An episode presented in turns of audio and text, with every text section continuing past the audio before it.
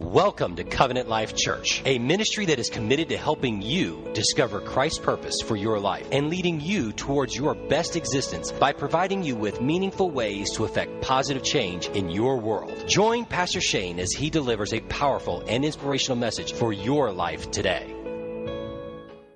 One of the things I do in my spare time is I will coach my kids' teams. My girls like to play soccer and their dad was a soccer player in college, so I'm very proud of the fact that they like to play this sport. But on this day, I was not very proud. Not of my kids, I'm always proud of my kids, but one of these stinking kids that I coached. Because I told the kids that the object of the game is to win.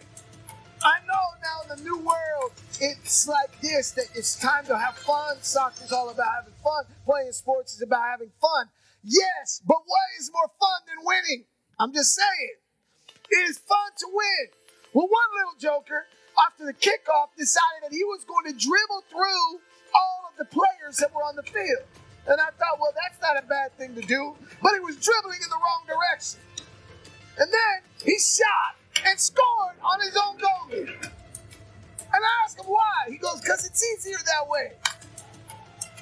Their team just lets me go, and my players, they're not going to defend against it. I said, but that's not how it's supposed to go. The goal is to score in the other net, not your own. And I think sometimes that's how it is that we are. We're our own worst critics. We are the greatest antagonist in our own story.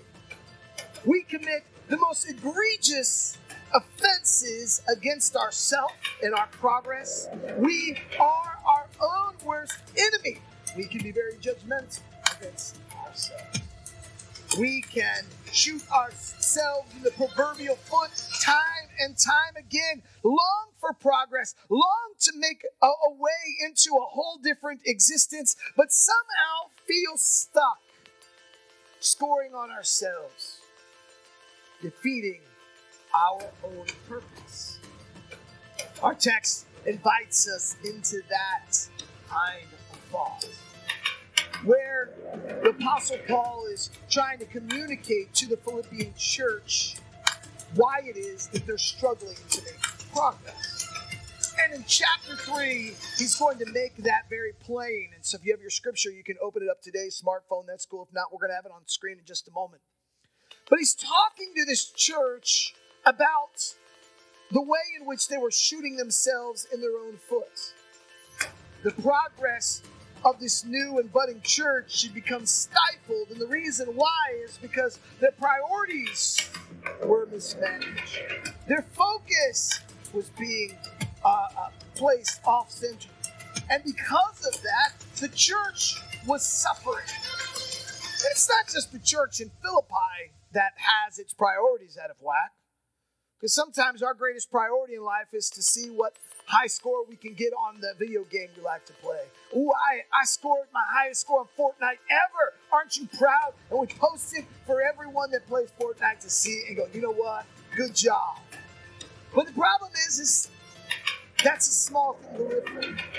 It's a small thing to live for to hope that you can make someone feel really bad in an argument because you've got just the perfect comeback. But sometimes are the things that we celebrate how much more money you make than your coworker.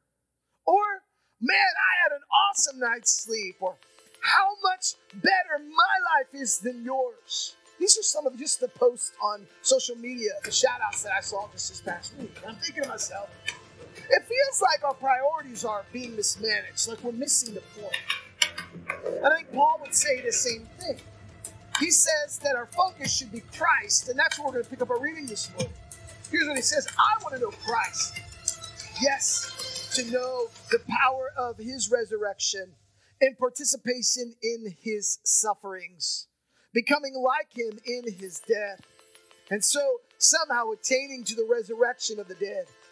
Not that I have already obtained all of this or have already arrived at my goal, but I press on to take hold of that for, uh, for which Christ Jesus took hold of me. Brothers and sisters, I do not consider myself yet to have taken hold of things.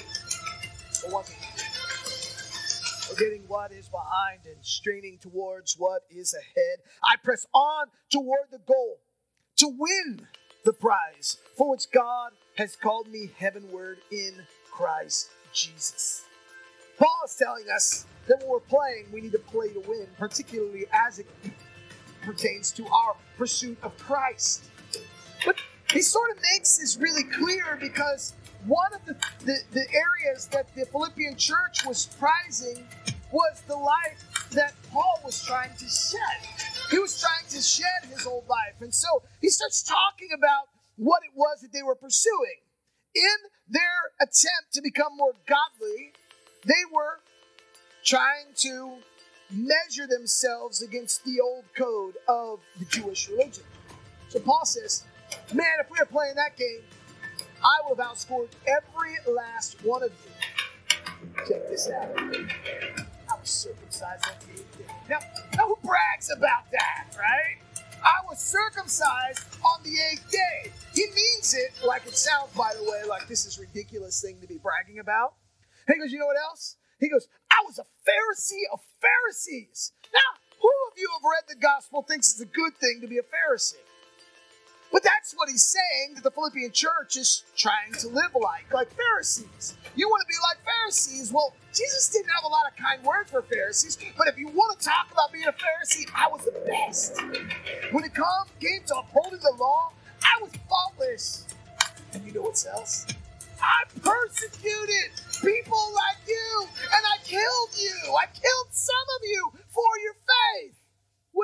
be so proud? This is sort of the tenor, the tone that's undergirding the strength of what he's saying. He's saying the life that you are trying to live, by the way, is toxic, it's harmful, and was actually a detriment to the to the promotion of the faith. And I was there and a witness when they were killing those just like you. And yet, you're trying to become more like them. You're trying to level up in your life, becoming by becoming who you think it is that's actually succeeding in this race of life.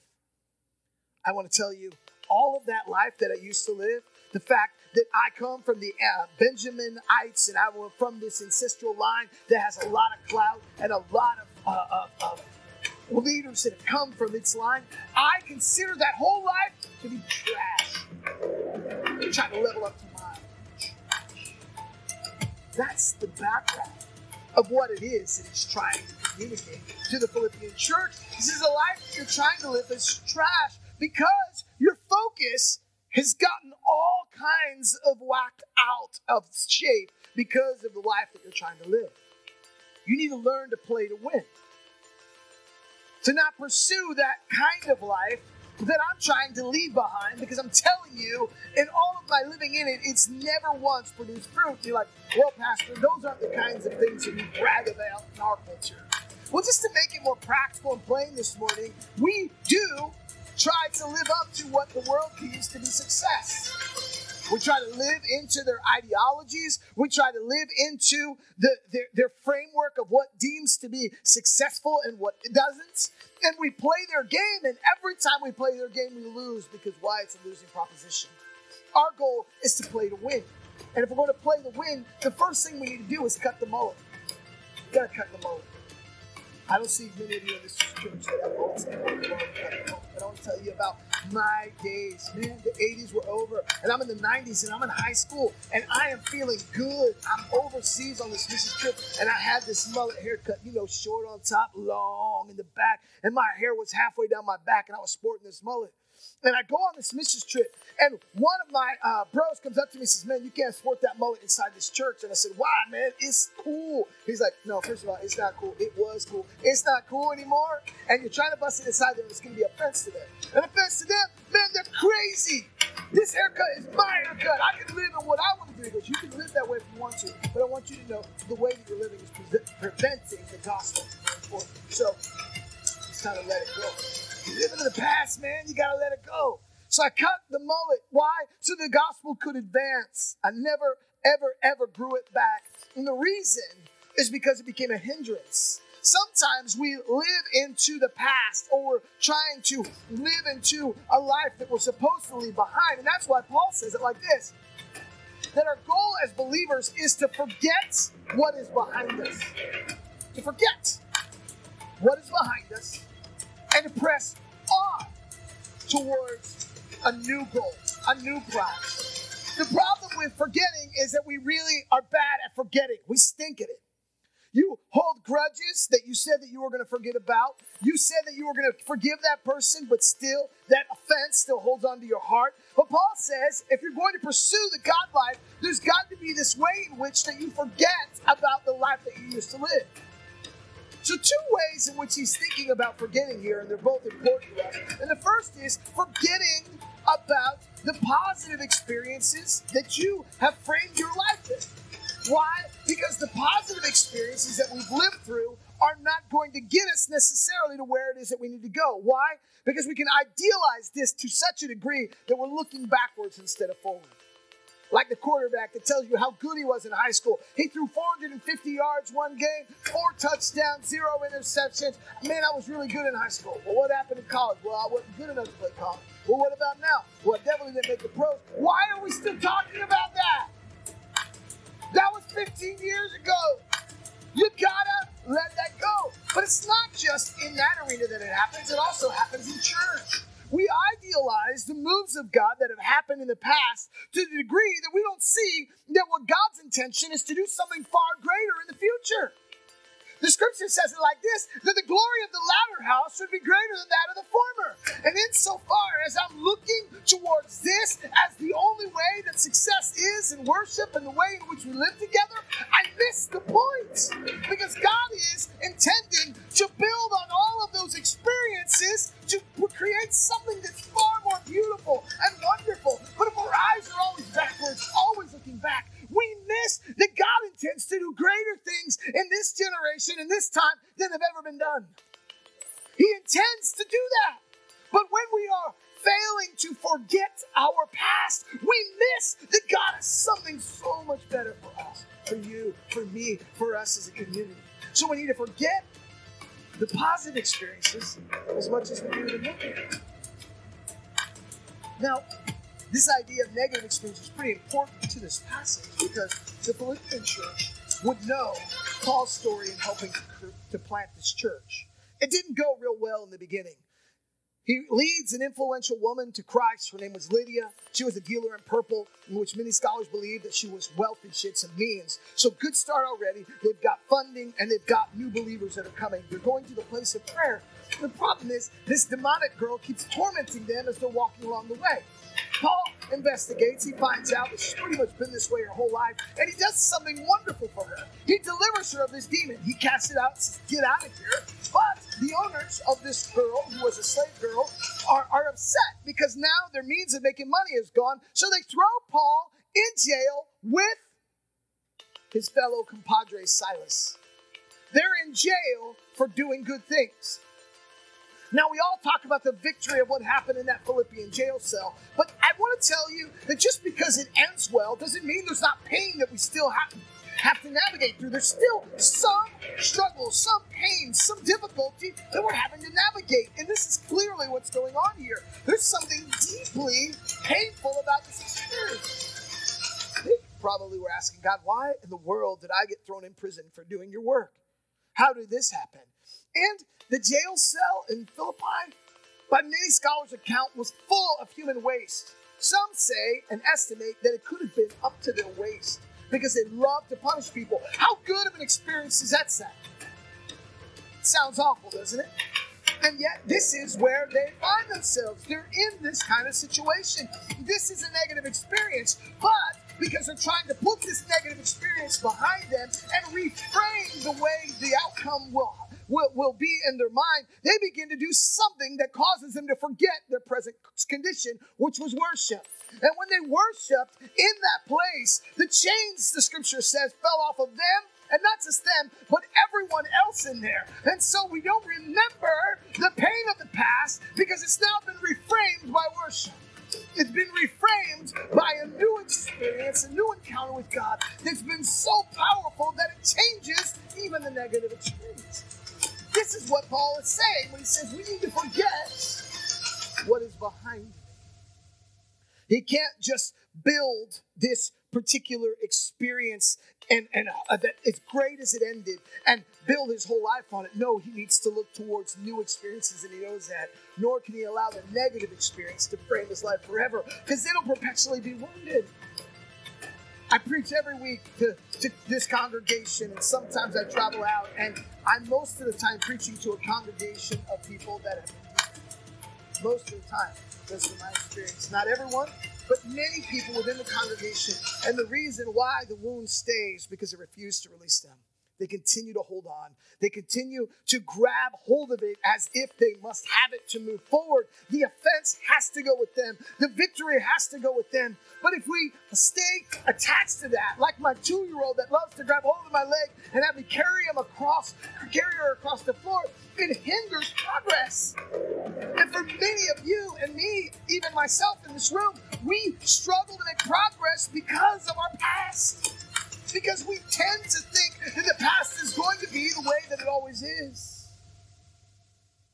But then we have to reckon with scriptures from Christ's mouth himself that says, Behold, I make all things new. I love that passage because he's saying there, No, I'm not making new things. I'm making all things new. I'm making old things.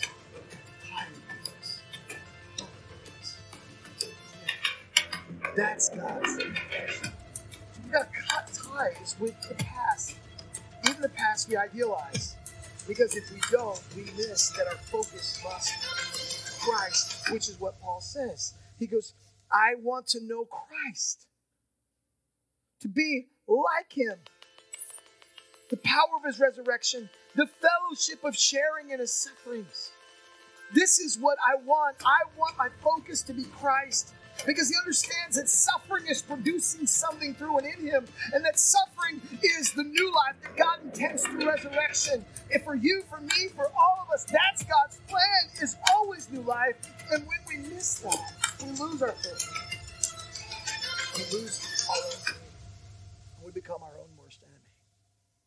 Another way that we're our own worst enemy is that our priorities can get so mismanaged we don't value the right. One of the questions I ask our leaders all the time when we sit in this room, because in a church, there are many tasks that have to be done on any given week. Who's cleaning the church?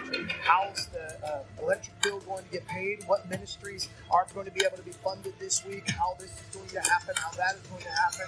How this conversation in this service is going to take place? How we're going to have the order of service this morning? A thousand questions happen on any given week, but if we get mismanaged in our priorities, we miss the most important thing that Christ is to be visible and seen in our community through the way in which we do worship.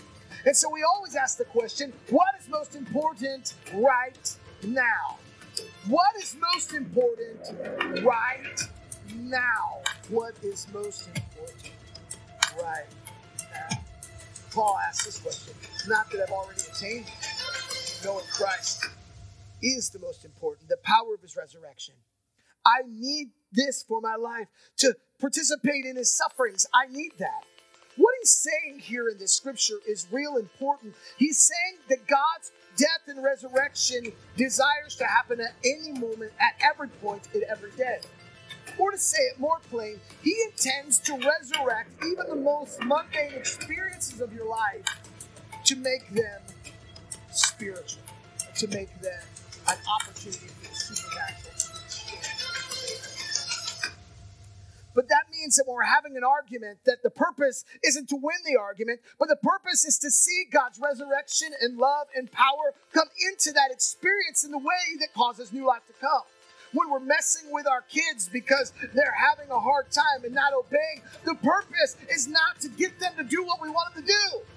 As a parent, that's a hard thing to reckon with. But the, the more it is that the power and resurrection of Christ transforms that situation so that I don't have to tell my kids what to do. They do it automatically because they've been so reformed by the power of God. This is what it means that even the most mundane experiences like vacuuming can become very spiritual moments. But it means I also have to prioritize my, my, my life. What does Christ look like in this situation? And what is Christ's priority right now? Many times most of our daily tasks get undone because our priorities get.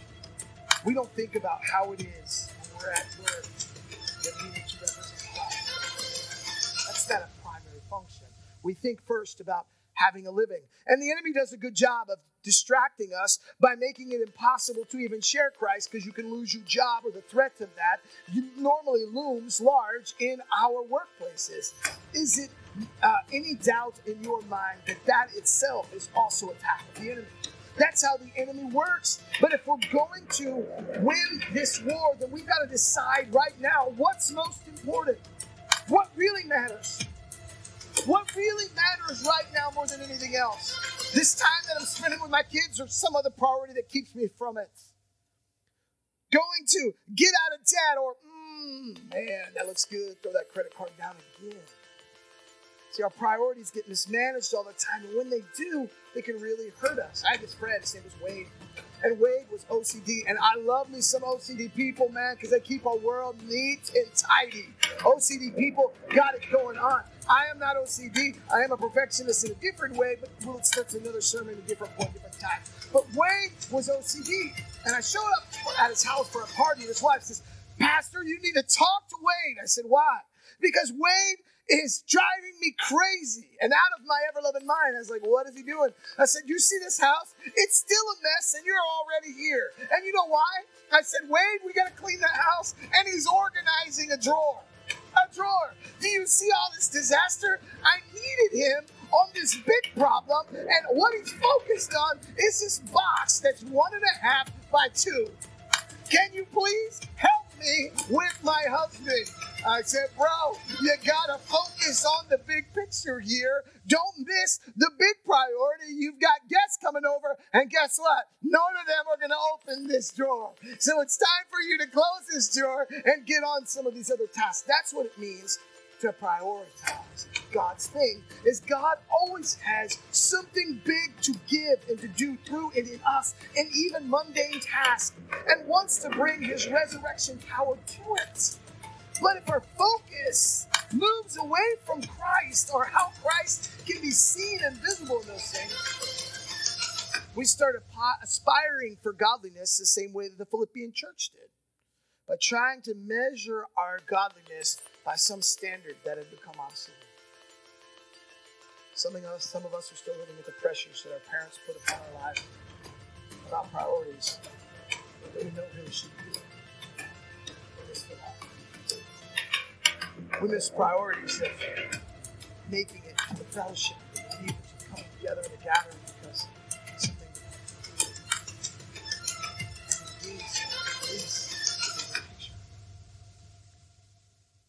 When Paul switches the tenor of his conversation from the sort of facetious argument that he was making about his former life, you could almost hear the tears in his voice as he's saying, What really matters to me is that That's what matters more than anything. Knowing. More than anything else, knowing Christ. Then he says, offensive in our modern culture. He says, You need to run your race in such a way that you are to win the prize Run to win. There are no participation awards in Kingdom of Heaven. I know that might offend some of you, just also ran, also participated. There's no place for it forgetting what is behind and straining. That word strain is like with all the exertion that you can muster to win the prize for which Christ has called us heavenward for, that the only thing that matters, the, that the only thing is Christ and winning the race that we've been called to run. Now, here's the mystery and sort of the paradox of this. You know who you're racing? You're not racing against me. You're not racing against your spouse. You are racing.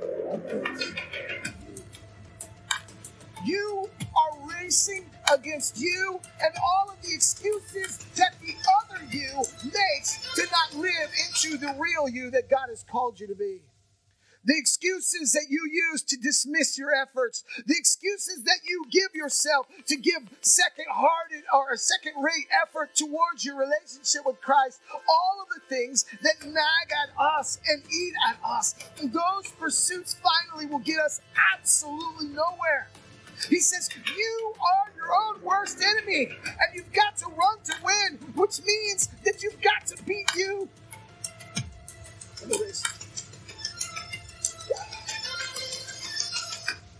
You've got to beat you that wants to win an argument more than to see Christ come. You've got to beat the you that is so career minded that you can't focus on loving your neighbor. You've got to beat the you inside of you that wants to lash out in anger instead of reaching forward with arms of love. You've got to beat the you that prevents you from the great that God has for you. The ambitions that we make, the dreams that we have, often can be oppositional towards the great and wonderful things that God has for us. And then we wonder why we're always disappointed, and we wonder why it never works out the way that we hope. We wonder why it feels like our lives are stuck in park or neutral at best. We wonder why we can't move forward, and it's because we can't outrun us. That other part nature that strives for godliness in ungodly ways, that strives to build families without Christ as the center, that strives to go to work and earn a living without Christ being the focus. Paul says all of those pursuits are rubbish. They're trash. And I've left that life and he's saying to us today, through the Spirit of God, you're not about that life either. I'm calling you to run the kind of race where you will win.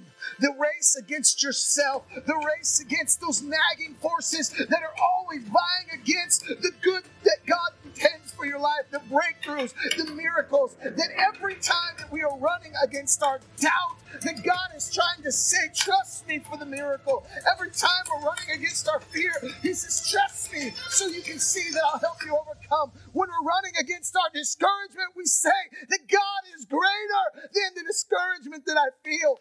We need to win the, win the race against us. I'm not running against you. And you're not running against me. You are running against you. You are running against you. That's the race you call win. I know that running a race can get very wearisome at times, particularly at certain points. My daughter is running cross country, and as she's run, it's reminded me of a story that my father in law once shared. He said, I was training for a marathon and I trained to run the distance, but I could not train for the terrain because the area that I was running, the terrain was vastly different than the terrain that I was being that I was to run on. Said somewhere around mile 14 or 15, he just ran out of gas and just started. And he said as he was walking along the way, discouraged, thinking about phoning his wife back then. He said you put the quarter in the, the phone. I don't know if you guys remember those days. You actually had to dial somebody. He saw a phone booth. He said, I'll call her, tell her to come pick me up. But he said this old guy comes running by him and looks at him and says, Run your race.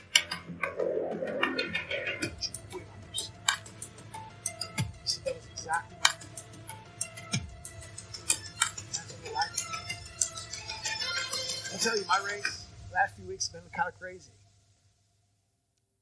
But I know there's a prize on the other end of it. My race has been nuts. We've had every loving thing go wrong in our household. It seems that could go wrong. Here's some, a couple of highlights. In the last two weeks, I've had our air conditioner break down in two separate issues. The last week, my springs on my garage door went out. Last Thursday, we could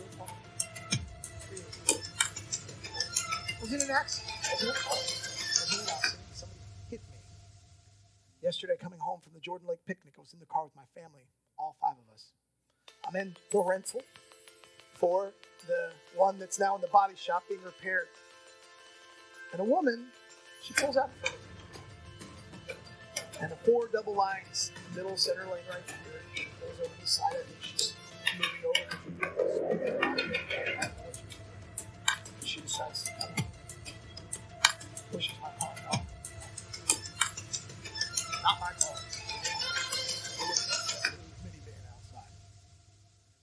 Smashes into the side of my car. Just a couple seconds later, we're going to head on collision. The enemy didn't want you to hear this message. Sore neck, back, all of that, all. I've come here today because I needed to run this race. And I am preaching this truth today because you needed to hear this truth. Because God's glory is greater and it's worth it. His purposes for your life are far more valuable to me than the money I'll lose on spending to pay for those things. Then the inconvenience from the repairs, you're worth it to me. So I'm running for you this morning, and I'm running for me this morning because there's a prize yet to gain, and I want to win the prize. And I've come today to call you to win your prize.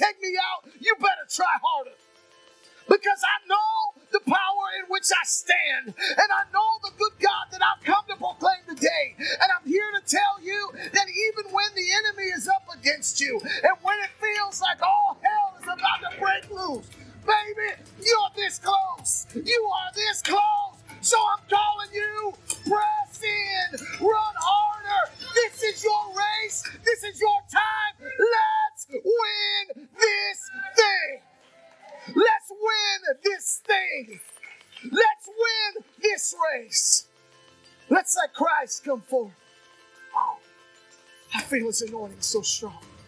And there's some of the story I can't even tell, but some know because you were here first service. the enemy's trying. But man, God's glory came through so powerful in that service. To redirect our gaze to what really our priority should be, which is Christ.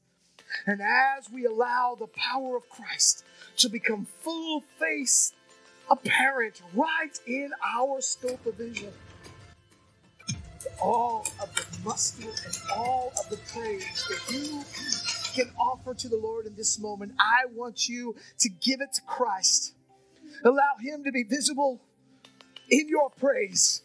If you can dance, then dance. If you can shout, then shout. If you can sing, then sing. If you can't sing, then clap. But you've got to do something because God is worthy. And because He's worthy, His purposes will be accomplished through your life. Let's give God some praise in this place. Your fear doesn't stand a chance against God's love. Your discouragement doesn't stand a chance against God's love. The attacks that have been coming against your sanity, your mind, your spirit, your hope cannot stand in the face of God's love. There is nothing that the enemy can do to destroy the good that God has intended for you. Because the mystery is in the Psalms. Because God works all things together for good for those that love Him and are called according to His purpose. Meaning that even in our suffering, the God is making something new through it. And it might just be a new you. There is no power that's against you that God can't overwhelm. No discouragement too strong. And I just want to tell you, church, with all that I have within me, and why I've come to preach this today, because you need to hear it. Win your race. There's power in the blood of Jesus. There's power in the name of Jesus. And you have victory in his purposes and in his love. I wonder if we could just sing that chorus one more time. Some of the uh, brothers and sisters have asked if they can pray for me. I'm going to step over here because I need prayer too. Amen. And so as we pray and as we sing, pray for someone, pray for me. But let's just lean in just a little bit more as we sing this chorus one more time. Join Pastor Shane of Covenant Life Church next time for another powerful and inspirational message. To find out more about Covenant Life Church, log on to www.covenant-life.com or call 919-462-1932. Remember, living life without direction is meaningless. Living a purpose life with direction from Jesus Christ is your life fulfilled.